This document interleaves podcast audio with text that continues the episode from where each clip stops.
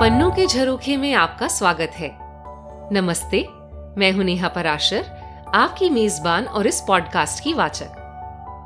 पन्नों के झरोखे में मैं लाती हूँ आपके लिए देश विदेश के महान लेखकों की कल्पना और कलम से निकली कुछ खूबसूरत, रोचक, रोमांचक, कभी मन को छूने वाली तो कभी सिहरन पैदा करने वाली अमर कहानियाँ। और साथ ही, हल्की सी झलक लेखक के बारे में भी और उनके देश प्रदेश के बारे में, जहाँ का नज़ारा उनकी कहानी दिखाती है। तो चलिए, खोलते हैं पन्ने और देखते हैं इन झरोकों से क्या दिखता है।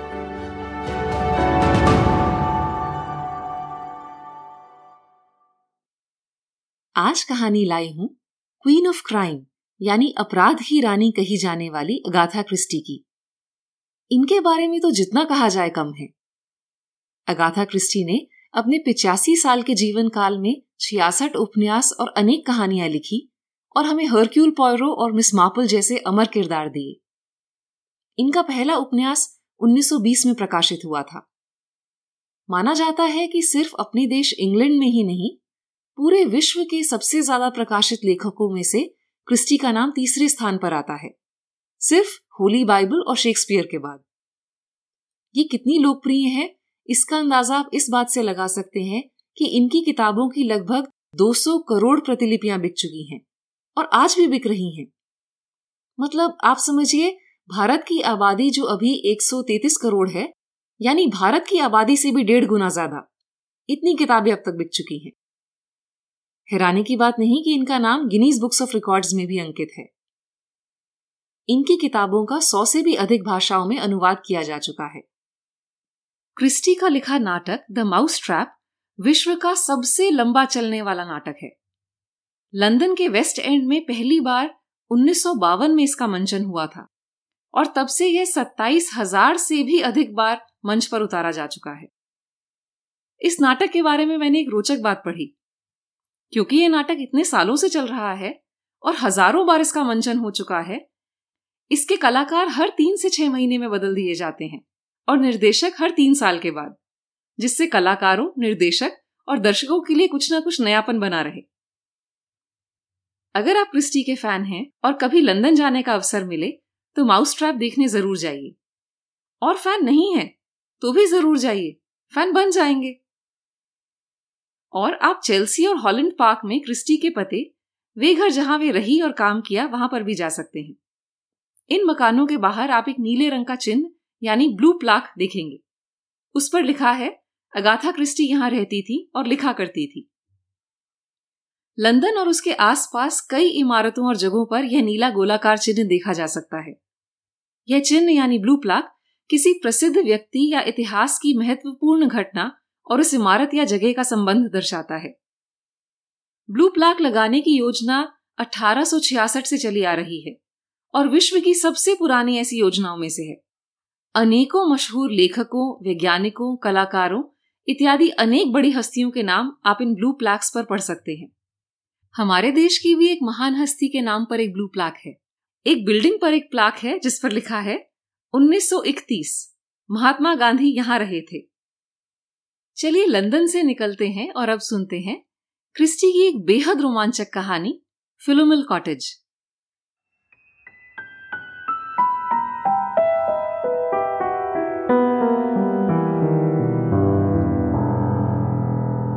बुलबुल बंगला। बाय जान, bye darling.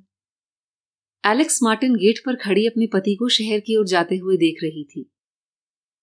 वह मोड़ पर से मुड़ गया और नज़रों से ओझल हो गया, पर एलेक्स वहीं खड़ी रही, ख्यालों में खोई, अपने भूरे बालों को चेहरे से हटाते हुए।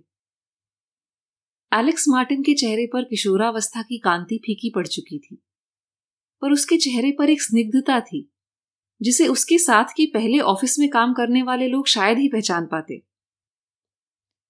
मिस एलेक्स किंग एक काम से काम रखने वाली, व्यवहार में थोड़ी रूखी, पर काम में सक्षम और सुगढ़ लड़की थी।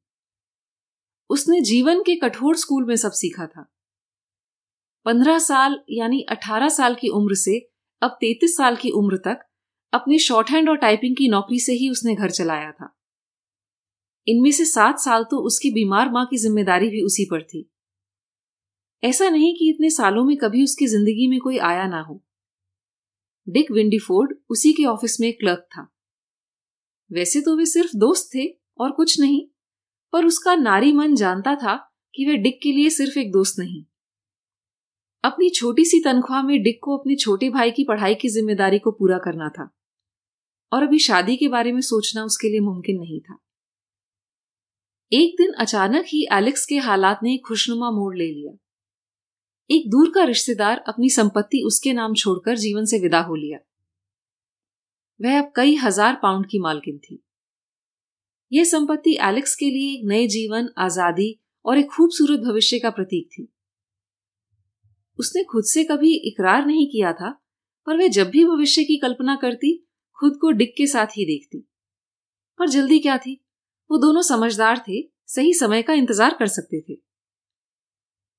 पर डिक में अब बदलाव आ गया था। उसने पहले भी कभी अपने दिल की बात उसके सामने खुल के नहीं रखी थी, और अब तो वह और भी दूर होता जा रहा था। वह अब उससे कतराने लगा था, और दुखी लगने लगा था। एलेक्स उसकी मनस्थिति समझती थी। अब वह एक संपन्न औरत थी।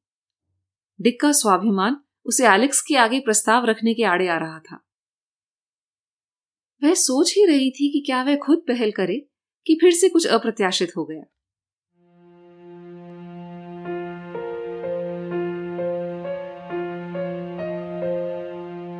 वह जेरल्ड मार्टिन से एक दोस्त के घर पर मिली और उसके आकर्षण में ऐसी बंधी कि एक ही हफ़्ते की जान पहचान में उसे अपना दिल दे बैठी और शादी के प्रस्ताव की स्वीकृति भी। डिक को जब ये पता चला तो उसके सब्र का बाँध टूट गया। वह आदमी तुम्हारे लिए एक अजनबी है। तुम कुछ भी तो नहीं जानती उसके बारे में। वह चिल्लाया। मैं बस जानती हूँ कि मैं उससे प्रेम करती हूँ, एलेक्स ने कहा। कि तुम कैसे कह सकती हो? एक ही हफ़्ते में। हर किसी को ग्यारह साल नहीं लगते ये जानने में कि उसे किसी से प्रेम है। एलेक्स ने करारा जवाब दिया। डिक का चेहरा फीका पड़ गया। मैं तुम्हें तब से चाहता हूँ जब से मैंने तुम्हें पहली बार देखा था। मुझे लगा तुम भी मुझे चाहती हो। मैं भी ऐसा ही सोचती थी, एलेक्स ने कहा। उसकी आवाज़ में सच्चाई थी। पर मैं तब नहीं जानती थी कि प्रेम क्या होता है। डिक ने उसे मनाने की हर कोशिश की। कभी मिन्नतों से, कभी आग्रह से, और तो और धमकियों से भी। धमकियाँ उस आदमी के लिए जो उन दोनों के बीच आ गया था। इस शांत आदमी के अंदर की ज्वालामुखी को देखकर एलेक्स स्तब्ध थी। आज गेट पर खड़े उसके ख्याल जाने क्यों डिक के साथ इस मुलाकात की ओर चले गए? उसकी शादी हुए एक महीना हो चुका था और इस दौरान उसकी ज़िंदगी खुशियों से गुलजार थी। पर पता नहीं क्यों अपने पति, जिससे वह बेहद प्रेम करती थी, कि जाते ही उसके मन में घबराहट सी हो रही थी। इसकी वजह डिक था। शादी के बाद ऐसा तीन बार हो चुका था कि उसे वही सपना दिखा था। माहौल अलग अलग होता था, पर हर बार वह देखती थी कि उसका प्रिय पति जेरल्ड मरा हुआ है और डिक उसके ऊपर झुका हुआ है। उसे इस बात में कोई शक नहीं था कि डिक ने ही उसके पति को मारा है। पर इससे भी अधिक भयानक एक बात और थी। सपने में एलेक्स खुश थी कि उसका पति मर गया है और उसके हाथ डिक की ओर बढ़े हुए हैं। वह उसे शुक्रिया कर रही है। हर बार उसका सपना एक ही तरह खत्म होता कि वह डिक की बाहों में है। उसने अपने पति को इसके बारे में कुछ नहीं बताया था, पर इस सपने ने उसे चिंता में डाल रखा था। क्या ये कोई चेतावनी थी, डिक विंडीफोर्ड के बारे में? अंदर से आती फ़ोन की घंटी से वे चौंक गई और अपने ख्यालों से बाहर निकली। वह अपने छोटे से बंगले में दाखिल हुई और फ़ोन उठाया। दूसरी तरफ़ की आवाज़ सुनकर उसका संतुलन बिगड़ गया और उसे दीवार का सहारा लेना पड़ा। कौन बोल रहा है? अरे एलेक्स, तुम्हारी आवाज़ को क्या हो गया है? मैं डिक पहचाना नहीं। ओह, एलेक्स ने कहा, कहाँ से बोल रहे हो? मैं यही हूँ, पास के होटल में। मुसाफिर होटल नाम है ना? अब ये मत कहना, तुम्हें अपने इलाके के होटल का नाम भी नहीं पता। मैं यहाँ छुट्टियाँ मनाने आया हूँ। तुम्हें कोई एतराज़ तो नहीं अगर मैं तुम दोनों से आके मिलूं आज शाम को, खाने के बाद? नहीं, तुम्हें नहीं आना चाहिए, एलेक्स ने कहा। दूसरी तरफ़ से चुप्पी थी। फिर डिक बोला, माफ़ी चाहता हूँ। उसकी आवाज़ में औपचारिकता थी। मैं आप लोगों को तकलीफ़ नहीं देना चाहता। नहीं नहीं, एलेक्स ने बात संभालते हुए कहा। मेरा मतलब था, आज शाम हम व्यस्त हैं। तुम कल रात हमारे साथ खाना क्यों नहीं खाते? पर डिक ने उसकी आवाज़ का रूखापन भांप लिया था। शुक्रिया, उसने कहा। पर मैं किसी भी वक्त यहाँ से निकल जाऊँगा। यहाँ एक दोस्त का इंतज़ार कर रहा हूँ। पता नहीं वह आएगा या नहीं। बाय एलेक्स फिर कुछ रुक कर उसने कहा, अपना ख्याल रखना। एलेक्स ने फ़ोन रखा और राहत की सांस ली। उसे यहाँ नहीं आना चाहिए। उसने मन ही मन दोहराया। उसे यहाँ नहीं आना चाहिए। उफ, मैंने भी यह सब सोच सोचकर अपना क्या हाल बना रखा है? पर अच्छा है वह नहीं आ रहा। उसने मेज पर से हैट उठाई और बाहर बगीचे में आ गई। ड्योढ़ी पर लिखा था, बुलबुल बंगला। ये कितना प्यारा नाम है ना? उसने जेरल्ड से कहा था शादी से कुछ दिन पहले ही। वो हंस पड़ा था। मेरी छोटी सी शहरी लड़की, उसने प्यार से कहा था। मुझे नहीं लगता तुमने कभी भी बुलबुल को गाते सुना है। अच्छा है नहीं सुना। बुलबुलों को सिर्फ़ प्रेमी जोड़ों के लिए ही गाना चाहिए। हम साथ में शाम को सुना करेंगे। अपने घर के बाहर। और ऐसा ही हुआ था। एलेक्स ये बातें याद कर खुशी से शर्मा गई। जेरल्ड ने ही ये बुलबुल बंगला ढूंढा था। उसने कितनी खुशी से एलेक्स को बताया था कि उसे एक लाजवाब जगह मिल गई है। बिल्कुल उनके उपयुक्त। शायद फिर ऐसी जगह ना मिले। जब एलेक्स ने इस घर को देखा था तो वह भी मुग्ध हो गई थी। हाँ शहर से थोड़ा दूर ज़रूर था, लगभग दो मील, पर बंगला वाकई में बहुत खूबसूरत था। देखने में पुरानी हवेलियों जैसा, पर अंदर सब आधुनिक सुविधाएँ लिए। बस एक अड़चन थी। उसके मालिक ने उसे किराए पर देने से इनकार कर दिया था। वह सिर्फ़ उसे बेचना ही चाहता था, किराए पर चढ़ाना नहीं। जेरल्ड मार्टिन की अच्छी आमदनी थी, पर अभी वह अपनी अधिकतर संपत्ति को निकाल नहीं सकता था। वह एक हज़ार पाउंड तक का इंतज़ाम कर पाया था, पर बंगले के मालिक को तीन हज़ार पाउंड चाहिए थे। एलेक्स का मन उस बंगले पर आ गया था। और उसकी संपत्ति आसानी से उपयोग में भी लाई जा सकती थी। वह उसमें से आधी, यानी दो हज़ार पाउंड, अपने सपनों के घर के लिए ज़रूर दे सकती थी। इस तरह बुलबुल बंगला उनका हो गया। यह सही था कि शहर से थोड़ा दूर होने की वजह से उन्हें नौकर चाकर मिलने में मुश्किल थी। इस समय तो वहाँ कोई भी और नौकर नहीं था, पर एलेक्स को अपना घर संभालने, खाना बनाने और गृहस्थ जीवन में बहुत आनंद आ रहा था। उसका बगीचा फूलों से लदा रहता। उसे संभालने हफ़्ते में दो बार एक माली आता था। उसे देखकर हैरानी हुई कि माली कुछ क्यारियों पर काम कर रहा है। हैरानी इसलिए कि वह तो सोमवार और शुक्रवार को आता था, पर आज तो बुधवार था। अरे जॉर्ज, तुम आज यहाँ क्या कर रहे हो? उसने पूछा। बूढ़ा माली खड़ा हो गया और उसका अभिवादन किया। मैम, मुझे लगा कि आपके जाने से पहले पूछ लूँ कि आप इन किनारे की क्यारियों में क्या चाहती हैं? आप वैसे कब तक लौट आएँगी? उसने पूछा। पर मैं तो कहीं नहीं जा रही, एलेक्स ने कहा। जॉर्ज ने उसे घूर कर देखा। आप क्या कल लंदन नहीं जा रही, मैम? नहीं तो तुमने ऐसा कैसे सोच लिया? मुझे कल साहब मिले थे। उन्होंने कहा कि आप दोनों कल लंदन जा रहे हैं और पता नहीं कब लौटेंगे। क्या बकवास है, एलेक्स ने हँसते हुए कहा। तुम्हें कुछ गलत फहमी हुई है, जॉर्ज? उसने कहा। पर वह सोच रही थी कि जेरल्ड ने ऐसा क्या कहा होगा जिसका मतलब जॉर्ज ने यह लगा लिया। मुझे लंदन बिल्कुल पसंद नहीं है, उसने कहा। ओह, जॉर्ज ने कहा तो फिर मुझे ही गलती लगी होगी। वैसे साहब ने कहा तो यही था मुझे लगा। पर मुझे खुशी है आप लोग यहाँ रह रहे हैं। लंदन बेकार है। हाँ बहुत गाड़ियाँ हैं। एक बार कोई गाड़ी खरीद ले बस फिर वह एक जगह टिक ही नहीं पाता। मिस्टर एम्स, जिनका पहले ये बंगला था, काफ़ी शांत व्यक्ति थे, जब तक उन्होंने गाड़ी नहीं ले ली थी। गाड़ी क्या ली कि इस बंगले को बेचने का मन ही बना लिया। इस बंगले पर उन्होंने काफ़ी पैसा लगाया था।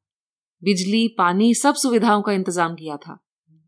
मैंने कहा था उनसे, आप बेकार में पैसा बहा रहे हो, ये वापस नहीं आएगा।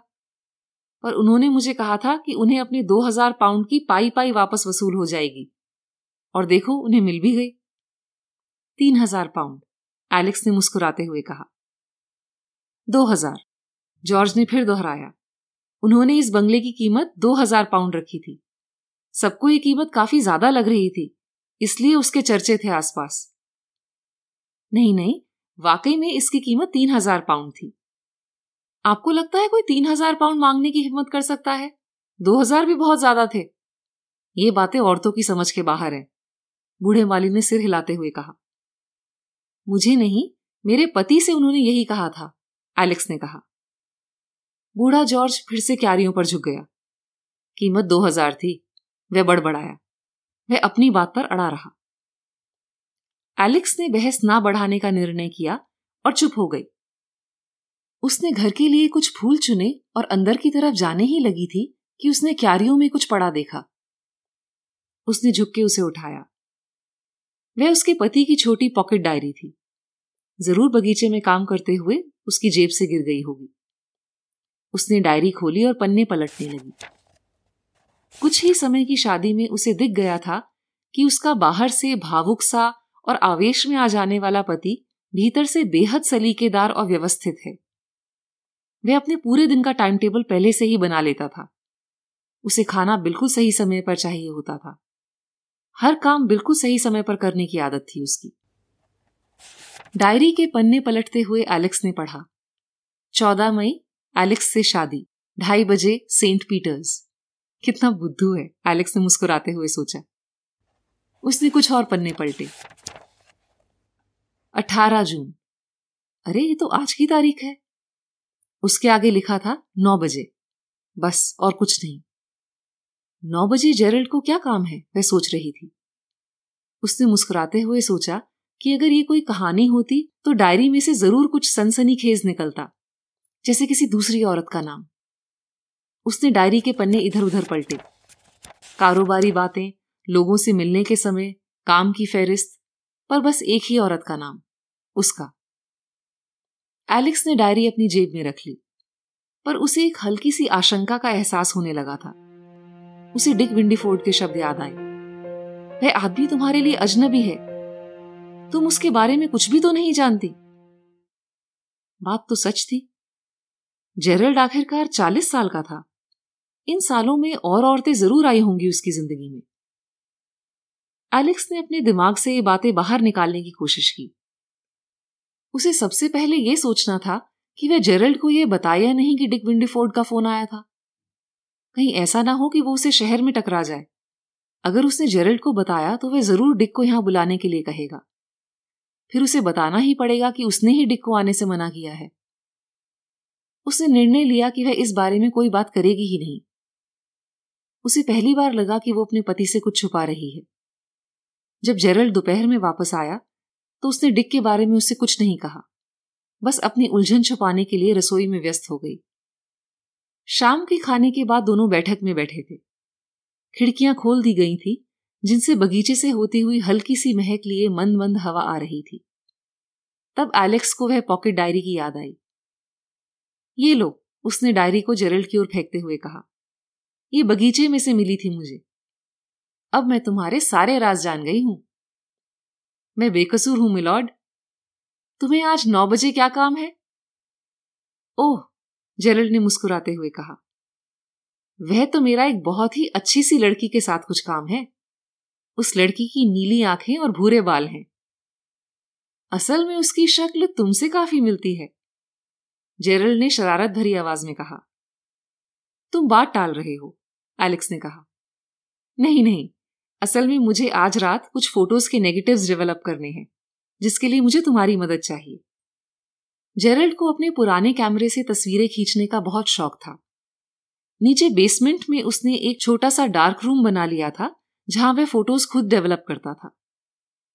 और ये काम ठीक नौ बजे ही होना चाहिए एलेक्स ने चढ़ाते हुए पूछा। मेरी जान, हर काम के लिए ठीक से योजना बनानी चाहिए और समय की पाबंदी रखनी चाहिए। तभी काम ठीक से हो पाता है।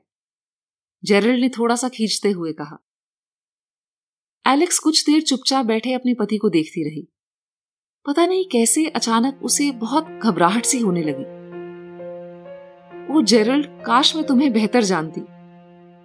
उसके पति ने उसे हैरानी से देखा। पर मेरी जान, तुम तो मेरे बारे में सब कुछ जानती हो। मेरा बचपन कहाँ बीता, मेरा साउथ अफ्रीका का जीवन और पिछले दस साल कनाडा में जहाँ मुझे बहुत सफलता मिली। उफ, हमेशा सिर्फ़ बिज़नेस जेरल्ड अचानक से हंसा। ओह, समझ गया। तुम्हारा मतलब इश्क और चक्करों से है। तुम औरतें सब एक जैसी ही होती हो। सिर्फ़ निजी मामलों में तुम्हें दिलचस्पी होती है। पर तुम्हारी ज़िंदगी में और औरतें ज़रूर रही होंगी ना? एलेक्स का गला सूख रहा था। काश मुझे कुछ तो पता होता। जेरल्ड मार्टिन के चेहरे पर उलझन के भाव थे। वह कुछ देर चुप रहा। फिर वह गंभीर आवाज़ में बोला, वह पहले वाली छेड़छाड़ वाली आवाज़ अब गायब हो चुकी थी। पुराने मुर्दे उखाड़ने में क्या समझदारी है, एलेक्स? हाँ मेरी ज़िंदगी में कई औरतें आई थी। मैं इनकार नहीं करता। इनकार करूँ भी तो तुम मानोगी नहीं।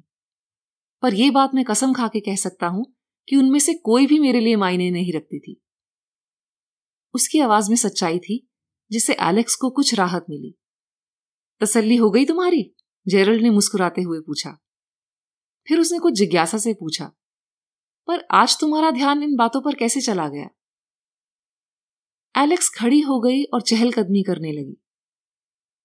पता नहीं, आज सारा दिन मुझे अजीब सी घबराहट ने घेरा रहा। अच्छा मैं भी हैरान था। तुम तो हमेशा इतनी सौम्य और खुशमिजाज रहती हो। आज जाने क्या हो गया? एलेक्स मुश्किल से मुस्कुराई। आज का तो दिन ही ऐसा था। हर चीज़ मानो मुझे परेशान कर रही हो। वो बुढ़े जॉर्ज ने भी पता नहीं कैसे सोच लिया कि हम लंदन जा रहे हैं। उसे यकीन था कि तुमने ही उससे ये कहा है। वो तुम्हें कहा मिला? जेरल्ड ने तीखे स्वर में कहा। वह शुक्रवार की जगह आज काम पे आ गया था। बेवकूफ़ बुढ़ा! जेरल्ड ने गुस्से से कहा। उसका चेहरा गुस्से से तमतमा रहा था। एलेक्स ने कभी उसे ऐसे नहीं देखा था। उसके चेहरे की हैरानी देख जेरल्ड ने अपने आप को संभाला। वह बुढ़ा सठिया गया है, उसने कहा। पर तुमने ऐसा क्या कहा जिसका उसने ये मतलब निकाल लिया? एलेक्स ने पूछा। मैंने? मैंने तो कुछ भी नहीं कहा। पता नहीं, शायद कोई मज़ाक में कही बात उसकी समझ में ना आई हो। पर तुमने उसका भ्रम मिटा दिया ना? हाँ बिल्कुल, एलेक्स ने कहा। पर उसके दिमाग में कोई बात बैठ जाए? तो उसे निकालना मुश्किल हो जाता है, एलेक्स ने कहा। फिर उसने जेरल्ड को माली की बंगले की कीमत पर अड़ जाने वाली बात बताई। जेरल्ड कुछ देर चुप रहा। फिर उसने कहा, एम्स असल में दो हज़ार पाउंड नकद चाहता था और एक हज़ार बाद की किश्तों में। शायद इसीलिए यह गलत फहमी हुई होगी। हाँ यही बात होगी, एलेक्स ने हामी भरी। हमें अब काम शुरू कर देना चाहिए। नौ बज के पाँच मिनट हो चुके हैं। उसने शरारत से घड़ी की ओर इशारा किया। जेरल्ड के चेहरे पर एक रहस्यमयी मुस्कान थी। मैंने मन बदल लिया है। आज मुझे तस्वीरें नहीं निकालनी। एलेक्स आखिरकार शांत और हमेशा की तरह प्रसन्न थी, पर नारी मन विचित्र होता है। अगले दिन की शाम से ही उसे फिर आशंका के बादलों ने घेर लिया। डिक ने फिर से फ़ोन नहीं किया, पर शायद अभी भी उसके मन में डिक की बातों का असर था। यह आदमी बिल्कुल अजनबी है तुम्हारे लिए। तुम उसके बारे में कुछ भी नहीं जानती। उसने जेरल्ड के बारे में कहा था। फिर उसे जेरल्ड के कल के शब्द याद आए। गढ़े मुर्दे मत उखाड़ो, एलेक्स। क्या ये चेतावनी थी? जैसे कि उसने कहा हो, मेरी पुरानी ज़िंदगी में दखल मत दो, एलेक्स। तुम्हारे लिए अच्छा ना होगा। एलेक्स के मन में उधेड़बुन चलती रही। शुक्रवार की सुबह तक एलेक्स को यकीन हो गया था कि जेरल्ड की ज़िंदगी में कोई और औरत है। उसके मन में शक ने घर कर लिया था। जेरल्ड ज़रूर उससे कुछ छुपा रहा है। क्या उस रात नौ बजे उसे किसी से मिलना था? तीन दिन पहले तक उसे लगता था कि वह अपने पति को अच्छे से जानती है। पर अब उसे लग रहा था कि वह वाकई कोई अजनबी है, जिसके बारे में उसे कुछ भी तो नहीं पता। उसे माली की बात पर जेरल्ड का गुस्सा याद आया। इतनी बड़ी बात तो नहीं थी कि हमेशा खुश मिजाज रहने वाला उसका पति यूँ आपा खो दे। एलेक्स को बाज़ार से कुछ खरीदारी करनी थी। उसने सोचा वह दोपहर में चली जाएगी खरीदारी करने, जब जेरल बगीचे में काम कर रहा था। उसे बहुत हैरानी हुई कि जेरल ने उसे बहुत ज़ोर देकर कहा कि वह खरीदारी करने खुद ही जाएगा और उसे घर पर ही रहना चाहिए। वह क्यों नहीं चाहता था कि वह बाहर जाए? ऐसा तो नहीं कि उसे पता हो कि डिक शहर में है। और जैसी ईर्षा वह महसूस कर रही है, कहीं जेरल्ड भी उसे डिक से मिलने से रोकना चाहता हो। इस विचार से उसे राहत तो मिली, पर कुछ ही देर के लिए। उसके मन में शक के बादल फिर घिर घिर के उमड़ आए। उफ, काश मैं यकीन से कुछ तो कह सकती, भरोसा कर पाती, उसने सोचा। वैसे कुछ ऐसी वैसी बात कभी हुई होती तो अब तक तो जेरल ने सब सबूत मिटा ही दिए होते। पर मर्दों का क्या पता? वे कभी कभी भावुकता में कुछ यादें संभाल के भी रख लेते हैं। आखिर में एलेक्स ने शक के आगे हार मान ली। अपने पति के कपड़ों की जेबें टटोलते हुए, उसके कागज़ देखते हुए और सामान जांचते हुए वह बेहद शर्मिंदा थी। अब बस उसकी मेज की दो दराजें बची थी, जिन पर ताला लगा था। उसे यकीन था कि इनमें से एक में से कुछ ना कुछ ज़रूर निकलेगा, जिससे किसी और औरत के होने के सबूत मिल जाएँगे। वह अपने पति की चाबियों का गुच्छा ले आई और एक एक कर दराज खोलने की कोशिश करने लगी। तीसरी चाबी लग गई। दराज में एक चेकबुक, एक नोटों से भरा बटुआ और चिट्ठियों का बंडल था। कांपते हाथों से उसने बंडल का फीता खोला। उसका चेहरा शर्म और ग्लानी से लाल हो गया। ये तो उसी की चिट्ठियाँ थी, जो उसने शादी से पहले जेरल्ड को लिखी थी। उसने सारी चीज़ें वापस दराज में डाल दी। अब बस एक और दराज बची थी। वह गुच्छे की किसी भी चाबी से नहीं खुली। पर एलेक्स ने हार नहीं मानी। वह दूसरे कमरे में जाकर कुछ और चाबियाँ ले आई। इनमें से एक से दराज खुल गई। उसने चैन की गहरी सांस ली जब देखा कि उस दराज में तो सिर्फ़ कुछ पुराने अखबार की कतरने थी। पता नहीं उसके पति ने ये सब क्यों संभाल के रखी थी। ये सब अमेरिका के अखबार थे, लगभग सात साल पहले के। इन सब में एक कुख्यात ठग चार्ल्स लमैत्र की खबरें छपी थी। लमैत्र की शिकार अक्सर औरतें होती थी, जिन्हें खबरों के अनुसार वह अपने रास्ते से साफ़ कर देता था। उसके घर के फर्श के नीचे एक कंकाल पाया गया था। उसने जिससे भी शादी की, वे सभी औरतें रहस्यमय ढंग से गायब हो गई। उन्हें फिर कभी किसी ने नहीं देखा। वह पकड़ा तो गया, पर अमेरिका में सबसे बेहतर वकीलों की जहर ने उसे मौत की सजा से बचा लिया, पर उसे लंबी जेल की सजा हुई। एलेक्स को याद आया कि तीन साल पहले लमेत्र के जेल से भाग निकलने की खबर ने कैसी सनसनी मचाई थी। लमेत्र फिर पकड़ा नहीं गया। अखबारों में उसके बेहद आकर्षक व्यक्तित्व और औरतों को सम्मोहित करने की शक्ति के बारे में बहुत कुछ लिखा था। उसके कोर्ट केस के बारे में भी बहुत कुछ लिखा था। कैसे वह आवेश में आ जाता था। लोगों का उसके खिलाफ विरोध। बार बार अचानक उसकी तबीयत खराब होना। कमज़ोर दिल की बीमारी। एक खबर में तो उसकी तस्वीर भी थी। एक लंबी दाढ़ी वाला पढ़ाकू सा दिखने वाला आदमी। उसका चेहरा कुछ जाना पहचाना लग रहा था।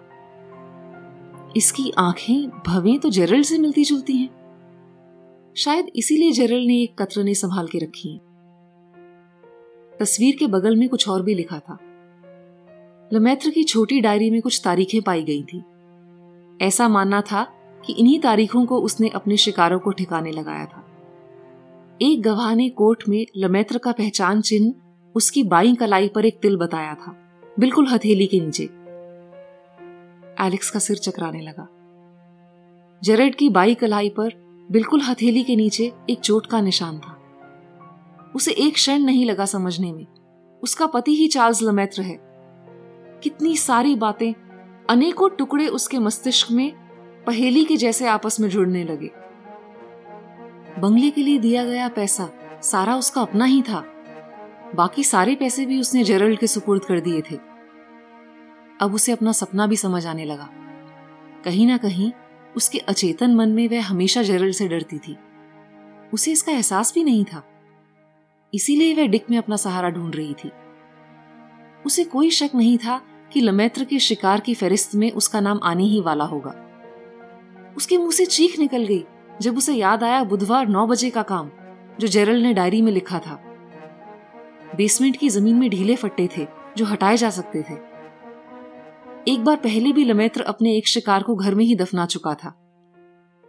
हर काम की तरह खून करना भी उसके लिए एक कारोबार, एक काम ही था, जो सही समय पर योजनाबद्ध तरीके से होना चाहिए। पर फिर वह बच कैसे गई? जेरल ने आखिरी समय अपना इरादा क्यों बदल दिया? अब उसे जवाब कौन था? जॉर्ज। अब उसे समझ आया जेरल्ड का गुस्सा। उसने सबको बताया था कि वे लंदन जा रहे हैं। पर जॉर्ज के अचानक काम पे आके और एलेक्स से बात करने से उसकी कहानी झूठी हो गई। उसी शाम एलेक्स को कत्ल करने में खतरा था, इसलिए उसने अपनी योजना बदल ली। अगर उस दिन वह जॉर्ज वाली बात का ज़िक्र ना करती तो? एलेक्स ये सोचकर सिहर गई। फिर पत्थर सी जमी बैठी रही। तभी उसने बाहर का गेट खोलने की चरमराहट सुनी। उसका पति वापस आ गया था।